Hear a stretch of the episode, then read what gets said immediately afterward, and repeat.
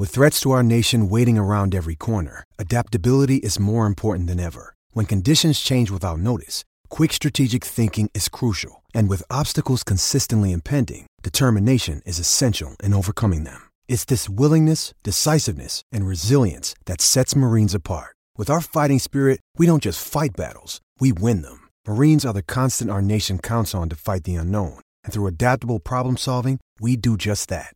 Learn more at marines.com. When you need mealtime inspiration, it's worth shopping Kroger, where you'll find over 30,000 mouthwatering choices that excite your inner foodie. And no matter what tasty choice you make, you'll enjoy our everyday low prices, plus extra ways to save, like digital coupons worth over $600 each week. You can also save up to $1 off per gallon at the pump with fuel points. More savings and more inspiring flavors make shopping Kroger worth it every time. Kroger, fresh for everyone. Fuel restrictions apply.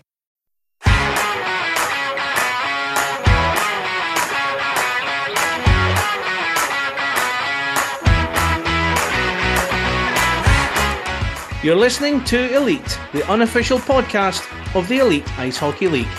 For this episode, we're introducing the first of our Legends series, where we'll get the stories and highlights from the players who have graced the league since it started in 2003.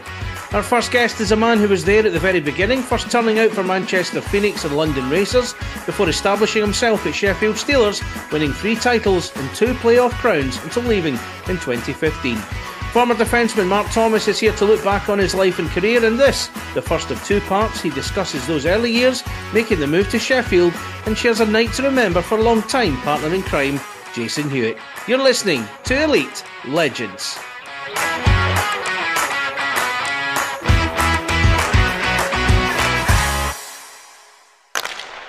Mark, welcome to the show. Great to have you on Elite with me. How do you look back on your career in the Elite League and all you achieved? Uh, yeah, it's something I look uh, look back on and, and think uh, I actually, I actually somehow I managed to do it. Starting at the age of starting ice hockey at the age of seventeen, I was uh, yeah a late developer if you like, but yeah, I'm, I'm kind of proud with with what I achieved and. And, and again, I hate looking at myself, so it's not necessarily about me. It was about what we achieved as a team, what we achieved as a as a group in Sheffield. Now, don't take this the wrong way. I was having a look. I noticed that you're. I had you down as being older than 39. Um, and I don't mean that in a bad way, just an yeah. assumption maybe on my part. But yeah. you were around in that first season of the Elite League when it started in 2003. You were with Manchester Phoenix. So, what can you tell us about the creation of the league on the, on the back of the collapse of the Super League before it? What was the mood around the, the, the sport at that time? Um, to be fair, obviously, I'd only been involved in it for about two or three years before that, prior really, and I'd um, I'd, I'd, played in the EPL uh, prior to that, the year before in Haringey, um, and the year before that I was actually I was in Canada for a year, so playing Junior B out there. So if I'm being brutally honest with you, I don't actually know how it all came about. I know the Super League had gone through, well, sort of sort of going through a few issues. I know a few teams had dropped out, Manchester being one of them. Um, I think basically just running out of money and, and, and sort of running costs really. Like Manchester's running costs to play out of the arena were extortionate, I think. So it was, you know, it was only a matter of time, unfortunately, with the with where the fan base was at that point. And um, you know, we, we basically we found out through Altrincham Aces and the Altrincham Tigers that was sort of still involved our friends, well, mainly Jason Hewitt, who um was obviously everyone knows his name. Um, you know, he sort of said we've got trials at Blackburn um, so I somehow managed to get my name on the list because, and first it wasn't on the list, I don't think, um, because they, they sort of refused to do it because I hadn't played in Manchester that year. Um, and then anyway, my, one of my best, well, he was my best man at my wedding, a guy called Nick Crawley. He he uh, he said no, this this guy's name has to be on the list, and I went down and and and sort of me, Huey, and a few other names, Russ Richardson, Brian Worrell, um, Mark Lovell from D side, and um, Dave Clancy we all trialed out, and uh, that, that we, we were the chosen ones basically for to, to, get the opportunity to. Manchester pitched it around having local players, um, and and that was it really. We, we went to a meeting uh, that, where they announced us all. We hadn't even signed a contract. They hadn't even told us if we were going to get paid or what the whole thing was. But we were going along on this journey, and you know, um, I, I, really didn't even know what level we were going to, if I'm being brutally honest, what how the league was going to look. Um, I knew obviously each team had to have, I think it was five or six British players in the in the squad uh, that first year, and um, yeah, sort of No, well, it was funny actually. This this last weekend, I had um, a guy who I've not seen on that team came back over to Manchester. Uh, I've not seen him for twenty something years. A guy called Shin Larson Yahata, which sounds like a funny name. He's a, he's a Japanese Swede, and um, he lives in Sweden now, and he's actually the, the head scout in Europe for San Jose Sharks. And I met up with him this weekend. Um, he was over. I got him tickets to see the Man City Chelsea game about six months ago, and um, yeah, the, he picked a good one after the, the results there. But yeah, it was we, we had a lot of t- talking about this this year. Like he was coming into something he didn't have a clue about neither, um, and we, and you know we didn't really, I didn't definitely understand what what what level it was at, and I just knew if I was going to stick around, I had to try and make you know a bit of a name for myself, or you know do some you know something a little bit out of the normal really to try and try and keep my name on the team sheet. And of course, that, that Phoenix team, it was basically a step into the unknown. You mentioned all the guys that you, you all got together with. It must have felt like that, a step into the unknown. Again, the trepidation on the back of the, the Super League collapse. Yeah, definitely. I think what one was a step into, you know, not playing as much for starters. You know, we, we did play, but not as nowhere near as much as we had done in the previous years. Um, you know, a lot of guys were playing in in, in ED one um, and a couple in the EPL out of those six, and um, you know, sort of tincturing. I know Huey was sort of on the edges of the England squad. I think England had an under 19s team that year, the year before. In in the, it actually played in the EPL as a regular team, and they just brought different players in to play in, in, in the games each weekend. And I know Huey played a few games there. I played a few games there, um, and we literally just didn't didn't know whether it was going to be whether it was going to work out or what what what, what the scoop was. Really, it was just wing it, if I'm being brutally honest. And we just, well, from, I know from my point of view, and, and definitely Huey's, we just we just knew we had to we had to um, you know work as hard as we possibly could to make sure we earned a spot on th- on the team next year. You moved on to London Racers after that, and again, they were still a fairly new team in the Elite League. I think, uh, looking back on it, I think the idea of having a London team maybe helped sell the league. Obviously, we don't have that now. And you, you already said you, you you'd lived and worked in London before. So what was it like going back there? Um, again, oh, going to the elite league level. Yeah, it was great. Obviously, the, I played in the EPL and lived lived hundred yards away from Alexandra Palace. Um, the, the year before, yeah, it was it was yeah, and that was that was that rink. That the year we played in the elite league against them, they played in Ali Pali. But then the year me and Huey went down there, uh, they, they decided to move over to um, Lee Valley and um, on that side of town. Uh, we lived in a little place called Leytonstone, which is famous apparently for David Beckham being born there. Um, Never heard and, of him. Yeah, me neither. um, but no, honestly, we we absolutely loved it. And you know, Dennis Maxwell was brought in from Cardiff the year before. I think I think he, always told me and Huey both. You know, he was uh, me and Huey were his first calls because he knew how much little rats we were the year before and how he didn't like the way we were just running around, and not that we were like tough by any means, but just you could see that we were, you know, we were dying to be in that league and and you know had something to prove almost, and and um, you know he signed us both, and we absolutely loved the next eighteen months, two years of that. It was obviously going from Manchester, we weren't we weren't a, a massively tough team to standing next to Eric Cairns on the blue line and uh, Jason Robinson and Jeremy Cornish and you name the list goes on um, yeah, a lot of people got a bit smaller the following year when we when we were playing up against them from mine and Huey's point of view. and of course, you, halfway through that second season, you ended up going to Sheffield Steelers. That was the 2005 6 season. How did it come about? And of course, it ended with a, a playoff final against Newcastle Vipers. Describe that for me again, given how young you were at the time. Yeah, obviously, again, that was we'd already sort of been through the the rigmarole of one team sort of mothballing um, in the summer with the Phoenix and to do it again 18 months later two years it was uh, yeah it was tough. And and obviously me and huey and myself i definitely felt more you know more of an important clog on that team. And uh, you know we, we, literally i think we were playing sheffield on the friday night um, i think it was november time. And we literally the coach dennis maxwell stood up at the front of the bus and just said boys the team's having to fold. Um, sunday will be our last game basically so, or it might be Saturday night. Sorry, we played Friday night in Sheffield and then Saturday night in um, Cardiff, and they had special jerseys made. Um, and you, you know what? There was most of the team were crying tears, and we were wounded because you know, it felt like our team, and you know, we were real togetherness of the team. We weren't the most skilled team, one hundred percent, but we came to work every night, and you know, me and Hughie were both gutted, if I'm honest with you. Um, you know, uh, obviously it went the Friday night, uh, the Saturday night game in Cardiff finished, and we sort of went back to our to our uh, accommodation in London and just started pick, picking and packing our stuff together and not having a clue again what we were going to do. Thinking this could be all over and we're not going to have our, you know, make a career out of it. Really, two years isn't much of a career. So, um, you know, and within a few days, uh, Maxi had got the job in Sheffield. Um, and he phoned me and basically said, uh, "Make sure you're in Sheffield by Friday. Um, we're playing against Belfast, and you're coming in. I don't care. I'm here to change things around because he'd been brought in because Sheffield hadn't had a, a, great start to the season. Um, and he said, "You'll be playing on Friday night. Make sure you're ready." Basically, I turned up to the rink on Sheffield in, in Sheffield on uh, on the Friday night. Again, not signed a contract, not agreed any payment terms or anything like that, what I was going to get paid. I just knew at that point I was going to get something, and I wanted it that much that it didn't really matter at that point. Um, you know, Hughie, Hughie had to go slightly different route. He went to Basingstoke for a couple of weeks, and then he ended up in Sheffield.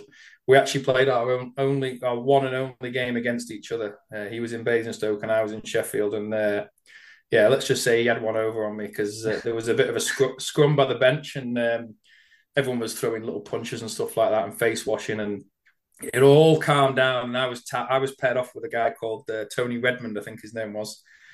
And it was all calming down. And the next minute I just got suckered from the side right in my uh, the back of my jaw and my ear. Oh no. And I turned around to see what was going on. And Hughie was just sat laughing his head off with his shoulders going like laughing at me saying I, I had to get my chance because he knew he was coming to Sheffield the week after even though he was playing for Basingstoke so yeah, that was a funny time. But yeah, again, it was just you know, it was. I, wish I could go back and do it all again. Honestly, I, I would go tomorrow and do it all again.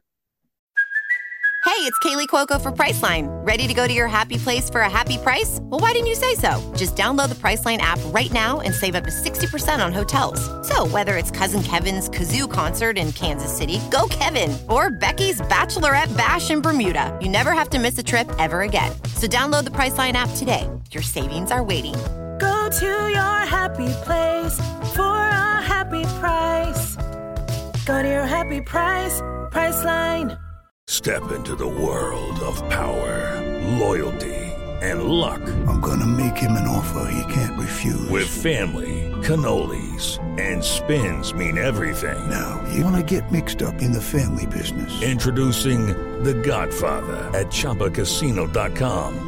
Test your luck in the shadowy world of The Godfather slot. Someday, I will call upon you to do a service for me. Play The Godfather now at Chumbacasino.com. Welcome to the family. No purchase necessary. VGW Group. Void where prohibited by law. 18 plus. Terms and conditions apply.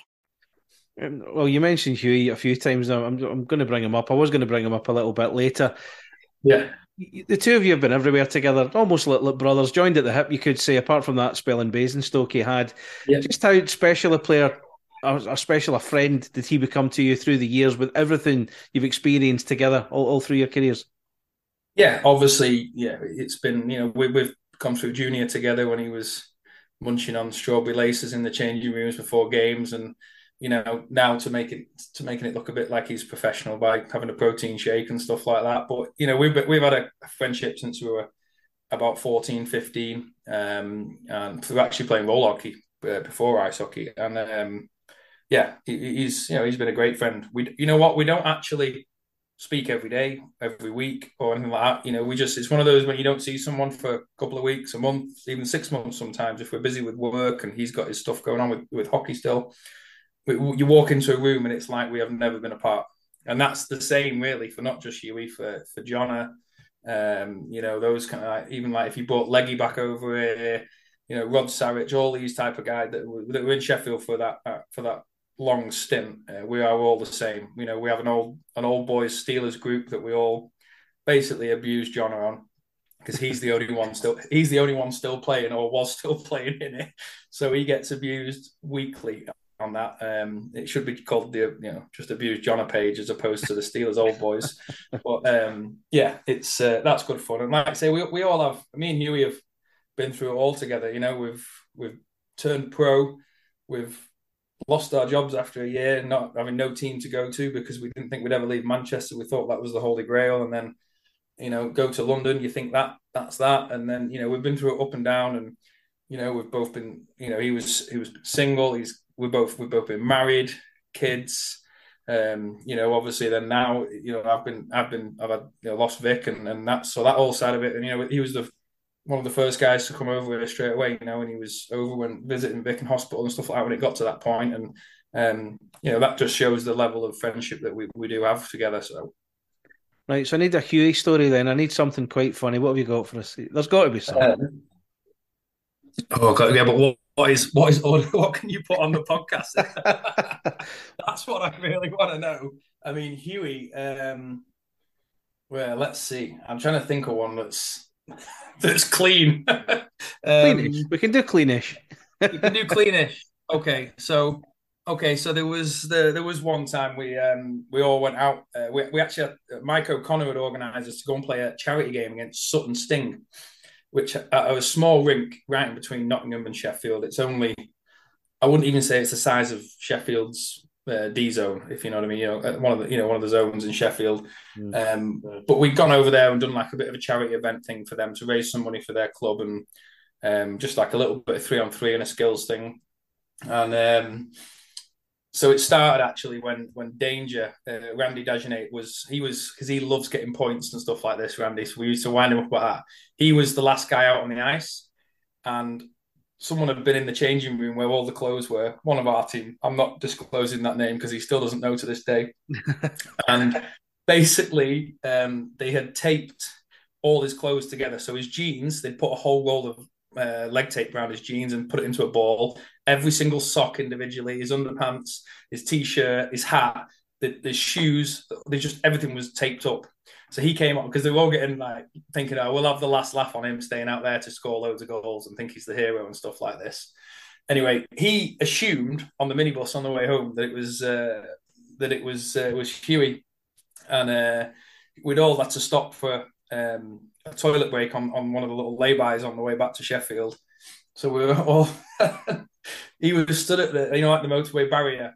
Hughie was stood doing his business over the side, and um, he got danger jumped off the minibus and just forcefully pushed him over this back motorway barrier, not realizing there was a thirty foot cliff and a load of bushing down the side. so Hughie just disappeared because it was like half nine at night at this point, completely black didn't know where we'd gone, and um, yeah, he he managed to uh, clamber back up about 15 minutes later, and and, and get to the uh, his his whole obviously his pants were around his ankles. He had thorns sticking out of everywhere. Um, and we got back on the minibus and went straight for a night out, basically. So that's one of my favourite Hughie stories. Fantastic. that's probably about as that's probably about as clean as you're going to get for Hughie as well. Oh well, well, you've given us that, so thank you for that. But you mentioned a lot of the names that, that, that made up the core of that that time at Sheffield Steelers. Yeah. Rod Shudra was still playing. I think he was coming to the end of his career. Rod Sarich, yeah. Jeff Legue, Jonner Phillips, as you mentioned, like Sir Ryan yeah. Finnerty as well. When you, you look at that core of players, everything you achieved, can you even pick out a highlight from that time?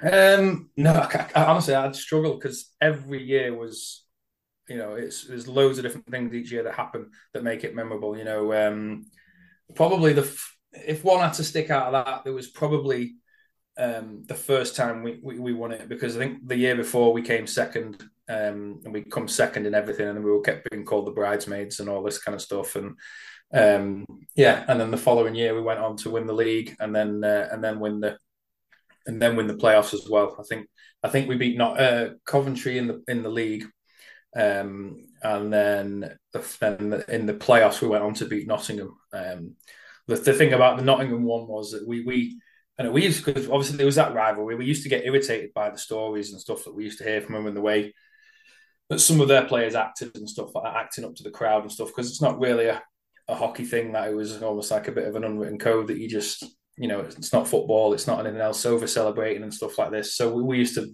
wind ourselves up with that to give us some some ammo to go at them really. And I think the playoff weekend we were first seed, so even because oh, obviously it's at Nottingham, they they were like, oh, we've got our changing room, and and then in the final it was like we're uh, we're, we're, we're gonna have our we're gonna have our our uh, bench as well, and it was like oh yeah, so when and we're gonna wear our home jerseys, and they just said well you know we're gonna do this we're gonna do that. I mean I don't know the ins and outs. This is what we got told. It could have been something just to get us going, and uh, we our coaches came and said you know what they can have it.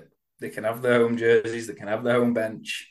They can have all whatever they want because it doesn't matter. Because we, we hadn't lost to them there that year all year, and obviously with it being a playoff final, it was a bigger game and a lot more eyes on on, on watching and stuff like that. Um, I think during warm up we went out and uh, we had Andrew Sharp on the team that year, and uh, Dan Tessier was playing for them, who was um, you know, and there was obviously quite a few guys. I think he'd Dan Tessier had come up by the red line, and Sharpie, you know, he was he was a great team guy. So I didn't, you know, he didn't play that much. He just knew he had to do something to get some fired up. And, he, and Tessier came, he was obviously one of their goal scorers. He came right up by the red line and he just slashed his stick clean in half. And and then obviously it all sort of it almost went off in warm up. Um, I mean, it was on Sky that that year, I think, and I remember watching Sky back and all the, the whole all the commentary stopped and they all turned around because they could see this just like melee on the red line and there's obviously no refs on, on the ice or anything like that. Um, but that was the point when they all came over and started going at it. That was the point that we all knew we had them where we wanted them. We knew there was nothing else coming back. We knew we were going to win that game, and uh, yeah, I think we won it two 0 in the end and shut them out. And you know, Matt goes on to like someone like Jody Lehman, who you know he was when it came to games like that, there was no one better no one better than him. You know, we had five D back in those days, um, so there was no option on whether you were playing or not. Um, we'd shut Coventry out the year before, and you just knew he was going to do it again, and he and he, and he did. He was uh, yeah, he was a you know he was highly annoying at sometimes in, in the changing room and at the gym trying to get guys to go into the gym and stuff like that. But um, yeah, what a competitor and. Uh, you know, he, he won us those games when, it, when we really needed him to be there. He was he was right there. What about those Panthers games? I, saw an article um, you, which you were quoted about how you loved the, the Panthers games. What was it about them? Was it the, the thing that you talked about where they, they kind of behaved in a way that you didn't think was was becoming of a ice hockey rivalry, or was it more to it than that?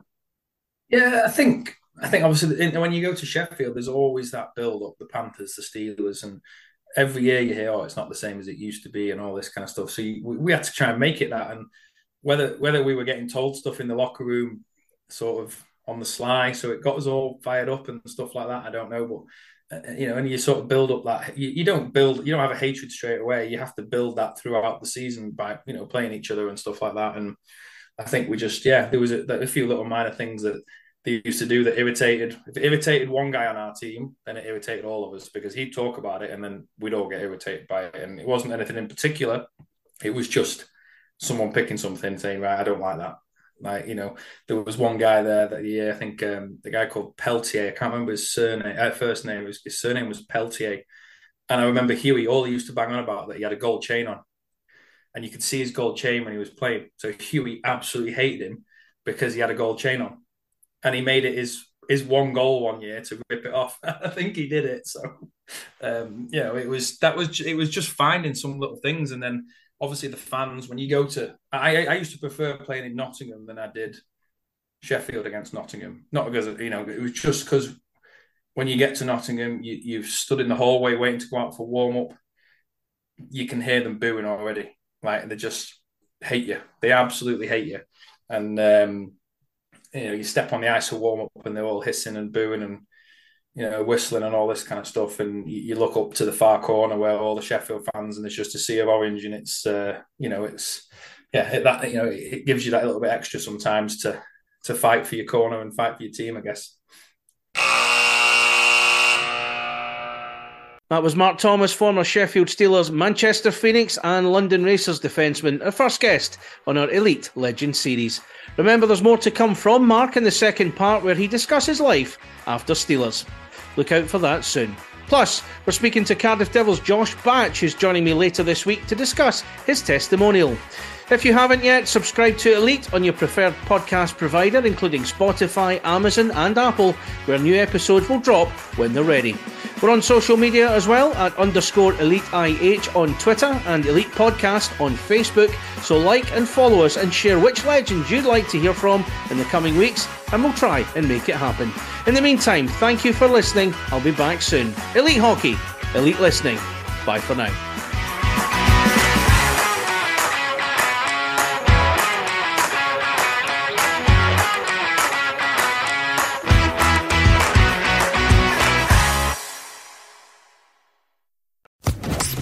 Podcast Network.